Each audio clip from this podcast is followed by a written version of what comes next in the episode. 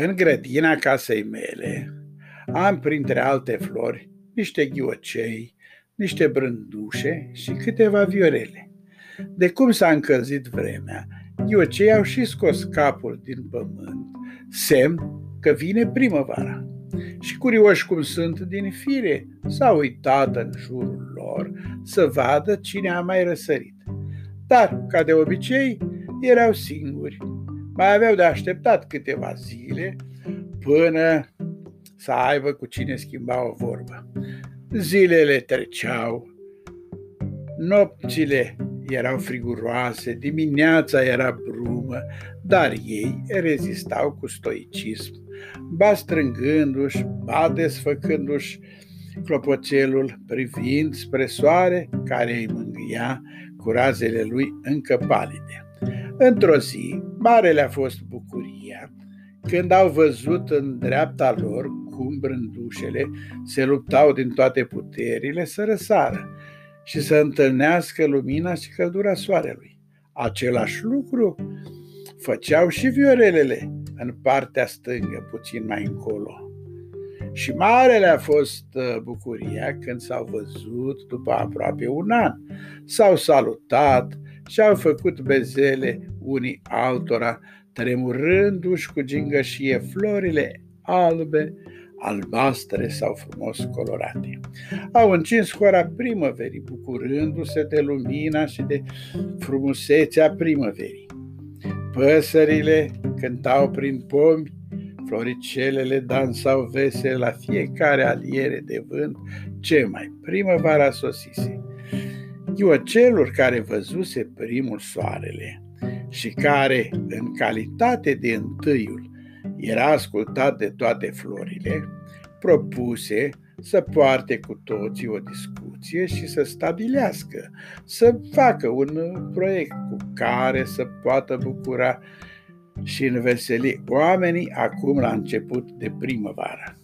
Eu mă gândesc, începu brândușa, ca o parte din uh, noi să formăm buchețele și să ajungem în mâinile doamnelor de 1 martie pentru a le aduce bucuria primăverii și zâmbetul pe față.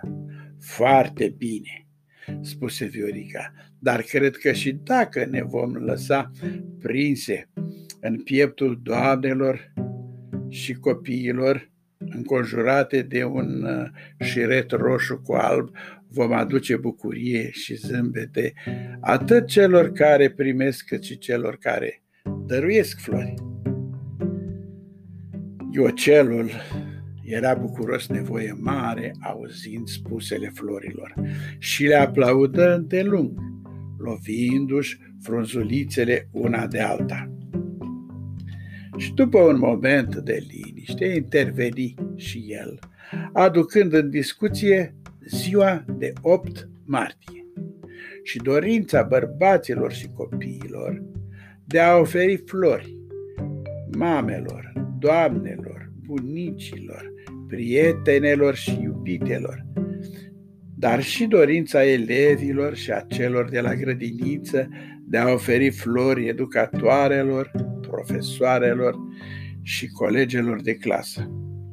Fapt pentru care hotărâ ca o parte din flori să se păstreze și pentru acest mare eveniment din viața oamenilor, unde florile joacă un rol foarte important,